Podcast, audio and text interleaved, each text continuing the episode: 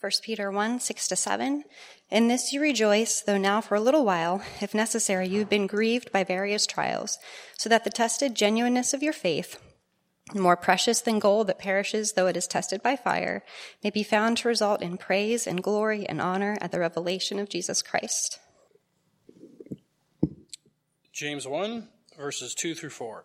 Consider it all joy, my brethren when you encounter various trials, knowing that the testing of your faith produces endurance. And let endurance have its perfect result, so that you may be perfect and complete, lacking in nothing. James 2, verses 14 through 26. What good is it, my brothers, if someone says he has faith, but does not have works? Can that faith save him? If a brother or sister is poorly clothed and lacking in daily food, and one of you says to them, Go in peace, be warmed and filled, without giving them the things needed for the body. What good is that? So also faith by itself, if it does not have works, is dead. But someone will say, You have faith, and I have works. Show me your faith apart from your works, and I will show you my faith by my works. You believe that God is one, you do well. Even the demons believe and shudder. Do you want to be shown, you foolish person, that faith apart from works is useless? Was not Abraham our father justified by works when he offered up his son Isaac on the altar? You see that faith was active along with his works, and faith was completed by his works. And the scripture was fulfilled that says, Abraham believed God, and it was counted to him as righteousness, and he was called a friend of God. You see that a person is justified by works and not by faith alone. And in the same way, was not also Rahab the prostitute justified by works when she received the messengers and sent them out by another way? For as the body apart from the spirit is dead, so also faith apart from works is dead. Matthew 24, 9 through 13. They will deliver you up to tribulation and put you to death. And you will be hated by all nations for my name's sake and then many will fall away and betray one another and hate one another. And many false prophets will rise and lead many astray. And because lawlessness will be increased, the love of many will grow cold. But the one who endures to the end will be saved. And this gospel of the kingdom will be proclaimed throughout the whole world as a testimony to all nations. And then the end will come. What is a terrifying thought, is it not, to think of coming to the Lord on that day of judgment only to find that you are not one who has actually persevered to the end? Only to find that you yourself are not one whose faith has been accompanied by works, such that you will actually be saved, as James reminded us that faith apart from works is useless. That this faith that you thought that you had living for all your life turns out that you actually weren't living for it in the way you supposed. What would you do on that day when you're standing before the Lord? There's no higher court that you could appeal to at that time. There's no possible excuses that you could make. You're not going to be able to debate God into his kingdom. No, at that time, that is the end. That is the final verdict upon your life. And so is it not the case that right now, beloved, we should do everything we can, everything we can to make sure that when we stand before God on that day, that our faith is indeed found genuine? It is not a, a, false faith. It's not something that we just made up that we thought we were living for, but in reality we weren't actually living for. We should do whatever we can, should we not? To make sure that on that great day, on that day of judgment, we are able to stand before God with a clean conscience and we are able to hear God say the words to us, well done, good and faithful servant, enter into the joy of your master. We know that not everyone who supposes himself to be a Christian is going to hear those words. As we just read in Matthew, the one who perseveres to the end will be saved. Not the one who's feeling good about Jesus today, not the one who at one time prayed a prayer and thought they received Jesus, but then never really had a life that was transformed by him or was obedient to him. There are many who will say to God on that day, Lord, Lord, did I not prophesy in your name? Did I not cast out demons in your name? And God will say to that person, Depart from me, you worker of iniquity. I never knew you. And so, beloved, we should be anxious today. We should be eager today to find ourselves in the love of God, to find ourselves to be a people of faith who truly are devoted to God in just the way that Scripture calls us to be devoted to God. Again, look at 1 Peter 1, verses 6 and 7. In this you rejoice Though now for a little while, if necessary, you have been grieved by various trials, so that the tested genuineness of your faith, and how precious is that tested genuineness? More precious than gold that perishes, though it is tested by fire, may be found to result in praise and glory and honor at the revelation of Jesus Christ. Can you see why Peter would say that the tested genuineness of our faith is more precious than gold that perishes, though it is tested by fire? If you can picture that day where we will be standing before that throne of judgment, then I think you will very easily be able to understand why Peter here says that the tested genuineness of our faith is more precious than gold. Because again, in that day, you will not have any other excuse. You will not have any debate. There will simply be a verdict and then there will be eternity forever and ever. And how precious would it be to know, to know that on that day, you will be found in the clear and you will be welcomed into the Lord's presence forever and ever. There could be nothing more valuable than that, could there? Some of the most precious things that we are able to purchase in our own day come with some certificate of authenticity, right? I know that if you purchase much uh, sports memorabilia, you know, it'll have a signature on it or something like that, and it'll be worth a lot of money because it has that signature on it. And you're not going to buy that just based on someone else's word that, yeah, I really did get it signed by this person. No, you're going to want someone to verify the signature, to say, yes, this is a real signature. And so this thing is really worth this much money. When I bought my wife an engagement ring, when I bought the engagement ring, they also gave me a little certificate that said, yes, this is a real diamond that has been graded to this quality. So nobody just has to take my word for it, that it's a real diamond.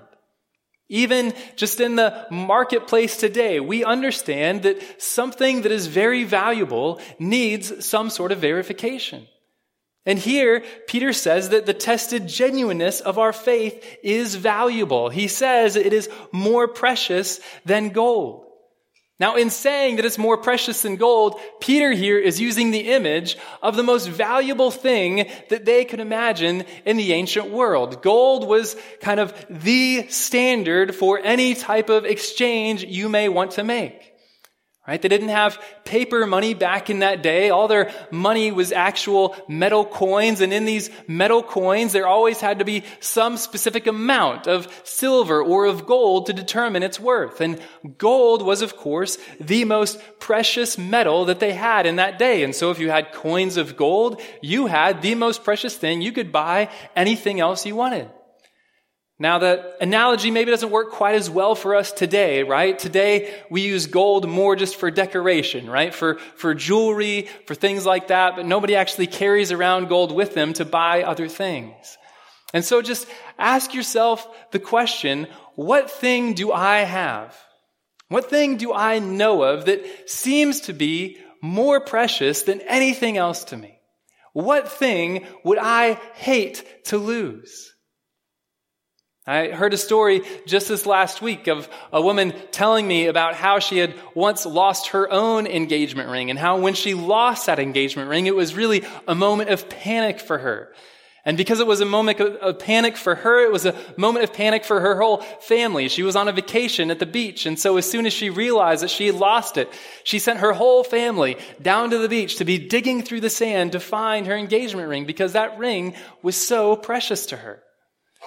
Is there anything that you have that is so precious to you that if you were to lose it, you would just kind of be in a panic? You would be at a loss. Well, whatever that thing is, consider inserting that thing into verse 7 right here. The tested genuineness of your faith, more precious than gold that perishes. Whatever on earth you think is most valuable to you, whatever on earth you think is most precious to you, consider that it is not as precious as the tested genuineness of your faith. It is not as precious as the tested genuineness of your faith. Whatever you are willing to work for on this earth, much more should you be willing to work for tested genuineness of your faith. Immediately in these verses, Paul or Peter gives us one reason why this tested genuineness of faith is more precious than gold. It says gold that perishes, though it is tested by fire. Now, it is not the fire that makes gold to perish, right? When you send gold through the fire, it simply gets refined. The gold comes out on the other side unharmed. But what does cause gold to perish? Well, we know that over time, everything will perish. Over time, any possession that we have will fade away. It might not actually cease to exist, but it'll get lost. Someone else will come to own it. Eventually, science tells us someday the sun is going to burn up and this whole universe is going to come to an end. Everything that is material will one day perish, including gold, including whatever else is precious in your life. And yet on that day, when everything that is material perishes, will your faith also perish? No, your faith will not perish. Your faith will see you into eternity. As we sing in that wonderful song, Amazing Grace, when we've been there 10,000 years, bright shining as the sun, we've no less days to sing God's praise than when we first begun. Our faith, beloved, will one day turn to sight so that we will not merely trust God and take Him at His word. We will be able to see God and demonstrate that He is real and He is faithful with our own eyes and with our own experience. And so our faith will see us forward to that day when we will behold God with our eyes and we will know Him and be in His presence forever and ever. And so, beloved, consider how worth it it is Consider how priceless it is to be found in Jesus Christ so that when you come to that judgment throne, you will be able to enter into that land where you will be able to live forever and ever without ceasing. Does it not make you realize that all the suffering of this present life, whatever hardship we may experience today, is just small change almost too small to be counted in comparison to the glories that will one day be revealed to us. In comparison to the eternity that we will one day experience in God's presence. If that eternity is anything close to as good as scripture promises us, then we would be fools, would we not? to give up whatever we needed to give up today, to, to suffer whatever we needed to suffer today, if it meant that we would be able to enter into God's eternal kingdom? Just this week, I learned about a Chinese pastor named Wang Yi. He's in prison right now in China. He's been in prison for a little over four years. He was the pastor of Early Rain Covenant Church. And on the morning of Sunday, December 9th in 2018, a few government trucks pulled up outside of his church and they arrested him and they arrested about a hundred of his church members. Again, the church of Early Rain Covenant Church. And to this day, Pastor Wang Yi and many of his congregation are still sitting in prison. And yet, this pastor knew that his church would suffer. He knew that his people would experience persecution at the hands of the Chinese government. And so, on November 9th, 2017, he sent a letter to his congregation. He sent a letter that's entitled 20 Ways Persecution is God's Way to Shepherd Us. 20 ways persecution is God's way to shepherd us. Now, I'm not going to read to you all 20. They're, it's quite long, but I do want to give you two of them that particularly stood out to me and really encapsulate the message of 1 Peter 1 verses 6 and 7. And so, number 15 of 20 ways that persecution is God's way to shepherd us, this is Pastor Wang Yi. He says, test yourself to see if you are crazy for the gospel. When you are threatened with death for the gospel, you find out for whom you really live. When faced with the risk of job loss, you know for whom you really work. When you may lose fortune and position for the sake of the gospel, you find out whether you are crazy for money or crazy for the gospel. And then number 16. Therefore, one great benefit of suffering is realizing how much we overestimate our spiritual lives. This miscalculation is where almost all problems in our daily lives come from. Let me read that line one more time. It's so staggering that he would say that. This miscalculation, this overestimation of our spiritual lives is where almost all problems in our daily lives come from. And then he gives us example from scripture. If Christ had not been arrested, Peter would not have known he could not make it. And the disciples would not have admitted their disbelief. Believers who live at ease usually misunderstand their piety or misunderstand their faith. Only when the absolute temperature drops do we feel the cold and truly long for light. Only when the absolute temperature drops do we feel the cold and truly long for light. Do you understand what Pastor Wang Yi is saying there when he's saying the benefit of suffering, the benefit of persecutions? In particular, he gives the example of being threatened with death for the gospel. Then you find out who you really live for. When you're faced with the risk of job loss, then you know who you really work for. You know, as he says, if you're actually crazy for money, that is, will you do anything in your life just to make sure you keep your job, you keep your income? Or are you crazy for God? for the gospel? Are you willing to lose everything you have in order that you may find Jesus Christ and that you may know his sufferings?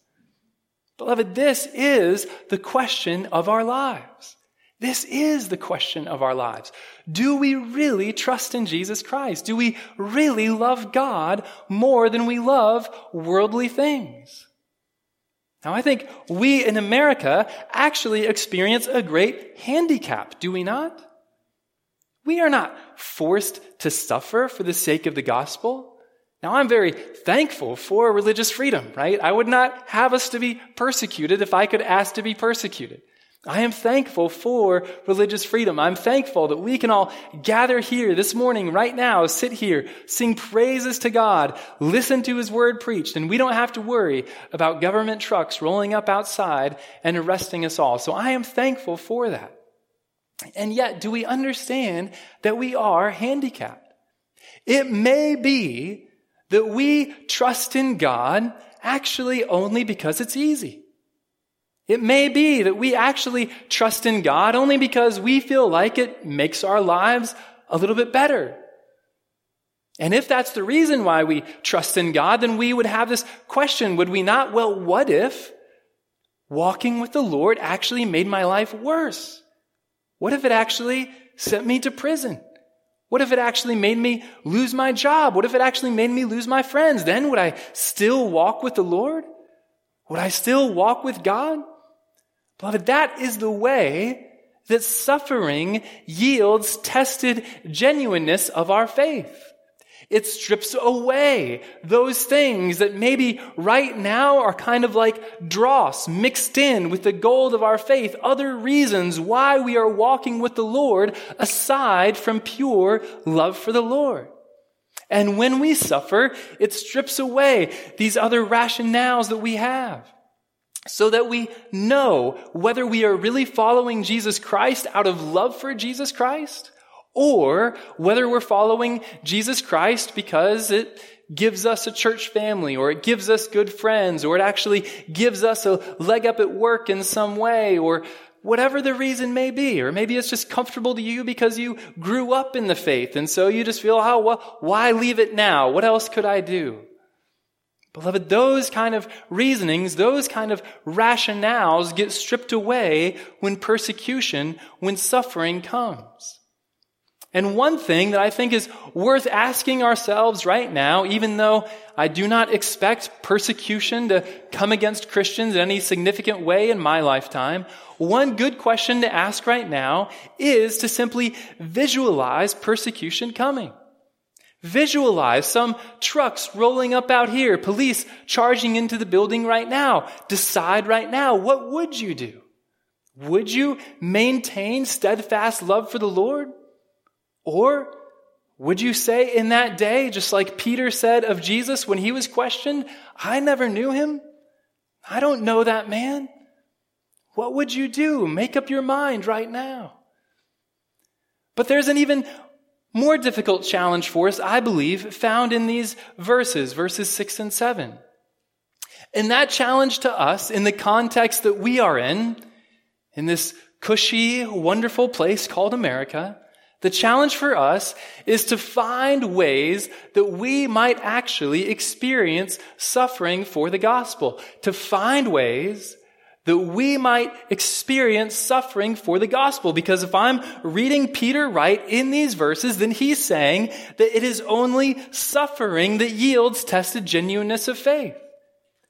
And therefore, it is suffering that is worth that refined gold, that is worth that pure gold, because it is suffering that ultimately speaks to us and says, yes, you are really with Jesus Christ, or no, you are just a pretender.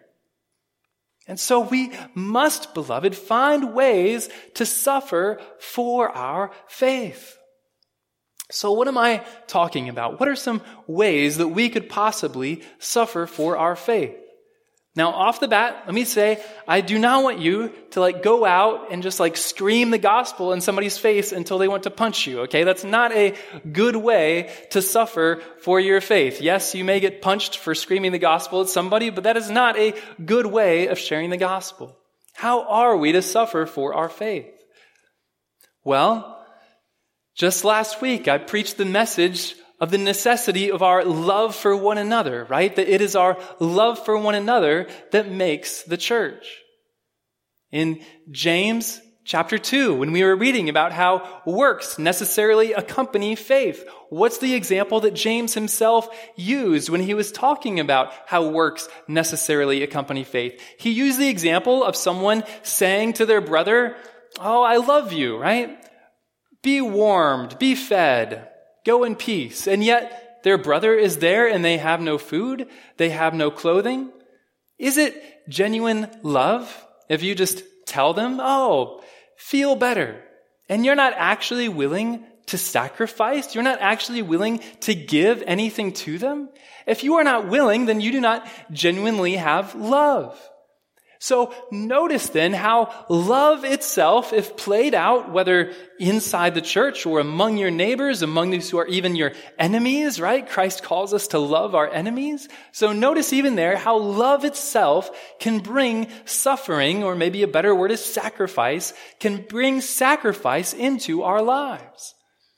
And again, I say that because we are Americans, because we live in this very comfortable place, we as believers here in America, should be especially eager to find those avenues of love to others that will allow us to sacrifice, that will allow us to give something up for the sake of God, for the sake of the gospel, or for the sake of loving one another, for the sake of obeying Christ's commands. Now, I don't presume to say that there's one way that we all must do this. There are many different ways that we could do this. There are different avenues of love that each one of you has. And so again, my exhortation to you, my encouragement to you is to find what are those avenues of love whereby I can willingly enter into sacrifice, I can willingly enter into suffering so that I might know that my faith is really genuine. I mean, one very small way and easy way in my mind is in giving to the church, right? Now, we all know that there's other things we could do with our money. All of us probably have other things we would really like to do with our money. And so, really, any way that we give to the church is going to be some small measure of sacrifice. But ask yourself the question could I give a little more? Could I let it pinch my life a little more? And if it pinches my life a little more, again, I'm not saying you, you give in order to just earn credit with God or to earn credit with the church, right? I don't look at what you give. I don't care what you give. I say you do it in order so that you can know in your heart that you are really genuine in the faith, that you are willing to sacrifice something. You are willing to give something up for the sake of the Lord. Or maybe for you, Money is not the most precious thing. Giving up money is not that big of a sacrifice. Maybe your time is very precious to you. Well, who is there that you could give some time to? Is there someone suffering in the church that could use a brother or sister to come alongside them, to comfort them and care for them? Can you sacrifice your time in that way? Or maybe it's the many immigrants that are coming in to Pittsburgh here who need help, need assistance in various ways? Is there some way you could sacrifice to help them and to serve them? Lord knows there are a multitude of needs all around us. And so if we don't find ways to sacrifice, if we don't find ways to suffer in the cause of love, it's not because there are no needs out there. It's not because there's no place we can serve. It's simply because we haven't looked for it. We haven't found it. Again, we are comfortable living lives at ease. Just kind of crossing our fingers that on that day of judgment, that we really will be found to be sincere, even though we may not have any real proof of our sincerity. We may not have any sufferings that we've gone through to demonstrate our faithfulness. But again, beloved, if Peter is correct here, and if the tested genuineness of our faith really is more precious than gold, then we should be able to get on our knees daily and pray, Lord, let me suffer today. Lord, let me be sincere in my faith today. Let me do something for Jesus today that proves that I'm not a fraud. That proves that I'm not just in it because it's easy and because it makes sense, but because I have an undying love for the Lord.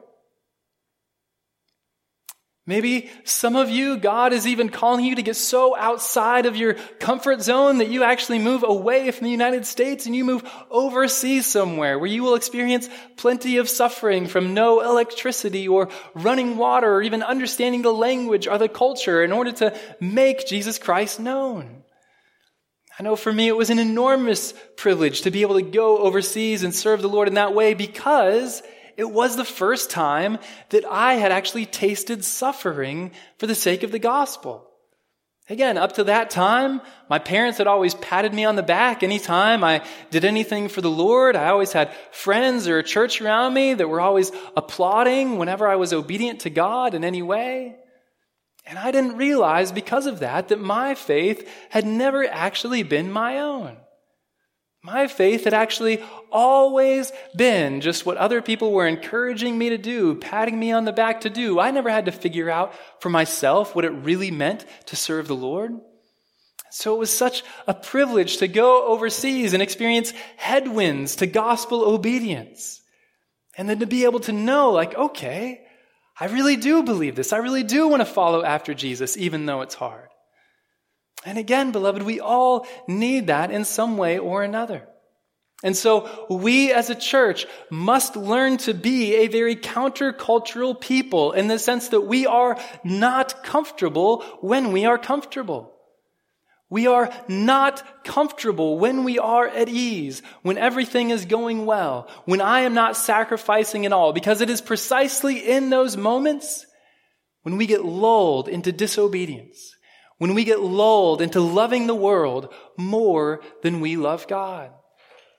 And if we go before the throne of God on that day and we love the world more than we love God, God will have harsh words for us, and He will say, Depart from me, you workers of iniquity, for I never knew you. My wife just had a very clear experience of something being fraudulent just a couple weeks ago. She went to see a Kansas Jayhawks game down in West Virginia. The Kansas Jayhawks are her favorite basketball team. And she purchased tickets on Ticketmaster and she went down with my son Jeremiah. It was his birthday, and so this was kind of his birthday present. He really wanted to go. And so she got these tickets, got down to West Virginia, went into that stadium, presented her tickets at the gate to get in. They scanned her tickets, and as soon as they scanned them, the result came back invalid ticket. And so my wife was not able to get in. And so they said, well, maybe go to the ticket office. Maybe they'll be able to help you there. And so she walks around the stadium. She gets to the ticket office. Again, they scan her ticket there. They scan it and says ticket invalid. And they say, well, sorry, because you purchased this through Ticketmaster, you're just not able to get in. There's nothing we can do for you. You need to talk to Ticketmaster. But of course, Ticketmaster, like almost every other company these days, you know, there's no phone number you can call and actually talk to a person. And so in that moment, for a few minutes, she just had terror, right? That all this driving down there, all this money spent, this birthday gift promise, this favorite team that she gets to see, all this hope that had been built up around being able to go and see this game suddenly turned into terror because it seemed like there was nothing that she was going to be able to do to get into that game. There was no way that her money would be any good, and she would just have to drive back home and apologize to Jeremiah, say, We'll find some other way to celebrate your birthday. But in that moment, someone from the Kansas Jayhawks ticket office overheard the conversation about her tickets not working, and they leaned over and they handed her two tickets so that she could get into the game and she could watch it with Jeremiah. And so the evening was saved. But that moment of terror that she experienced when her tickets didn't work, when she realized that her tickets were not valid was a moment that I do not want anyone here to experience when it comes to faith in Jesus Christ. Now, faith is not exactly our ticket to get into heaven, right? It is Jesus, by his death and by his resurrection, that cleansed us, that, that made us new in him so that we can enter into God's presence forever and ever. But faith is that thing that binds us to Jesus, that unites us to Him. It is as we believe in Jesus, believe in His death, believe in His resurrection, that we are joined to Him such that when we come before that judgment seat, God will say, I see that you are in my Son. Welcome into the joy of your Master. And so faith unites us to Jesus Christ. And faith is this belief, right? That Jesus really did die, that he really did rise again.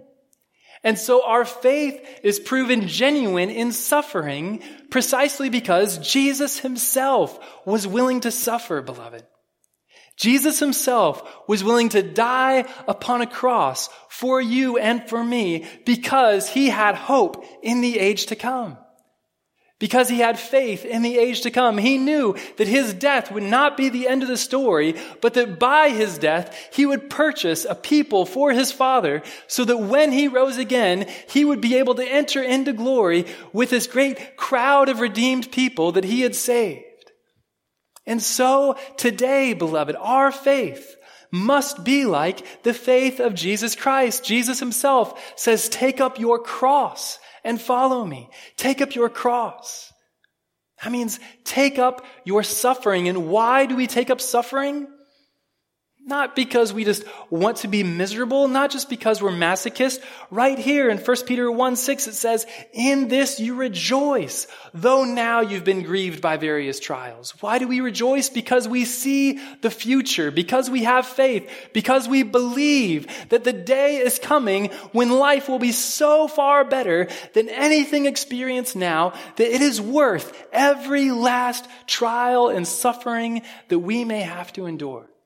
And so we take up our cross with joy, with rejoicing, knowing that one day this cross really will be traded in for an everlasting crown of gold. And so, beloved, have you suffered for Jesus Christ in any way? Is there any part of your life where you are tangibly giving up something for the sake of the gospel? Beloved, if there's nothing in your life like that, then you have not yet believed. You have not yet trusted in Jesus. You have not yet placed your faith in his death and in his resurrection so that you have a joy of life beyond the grave that transforms your life here and now. And beloved, if you have believed, then you will find ways to joyfully suffer for King Jesus, knowing that he stores up all of your tears in a bottle knowing that He sees every last ounce of suffering that you put forth, and knowing that He will not let one drop of suffering go to waste. Indeed, Jesus in a Sermon on the Mount says, whatever suffering you give, whatever you give up, whatever you sacrifice, it will be returned to you, shaken together, patted down. God the Father knows how to reward the one who loves him. And so, beloved, Picture that day once more where you are standing before that judgment seat of God. And on that day, again, you are not going to look to any of your works. You are not going to look to your sufferings. You are going to look to Christ alone. And you're going to say, Christ is the only reason, the only plea that I have for entering your kingdom, my God and my Father. And then imagine on that day, God looking at your life, looking at your authentic love for King Jesus that caused you to give up a dozen things, a hundred things out of your love for Him. And imagine Him in that day saying, Welcome into the joy of your Master. Beloved, let's live for that day. Let's live so that on that day we can hear those good words from God, not hear the words of rejection because we never lived for him because we had no genuine faith, but rather let us live so that on that day we will be welcomed in the presence of our Heavenly Father forever and ever. Would you go with me to God in prayer now as we intercede for ourselves and as we intercede for the city and for the world around us? Heavenly Father, I thank you for your word. Lord, even though your word is at times very challenging to us, this call to, to suffer, this statement that suffering is more precious than gold refined by the fire. Lord, as hard as this may be for us to receive and live out, I pray, Lord, that by your Spirit you would indeed empower us to do so. Again, Lord, I pray that no one here no one within the, the hearing of my voice would stand before your throne on that day and be cast out, but that everyone might be able to proclaim true faith, profess true faith in Jesus Christ, and might have it demonstrated by their lives even today. And so strengthen us, God, and hear our prayers, hear our pleas for mercy now. In Jesus' name.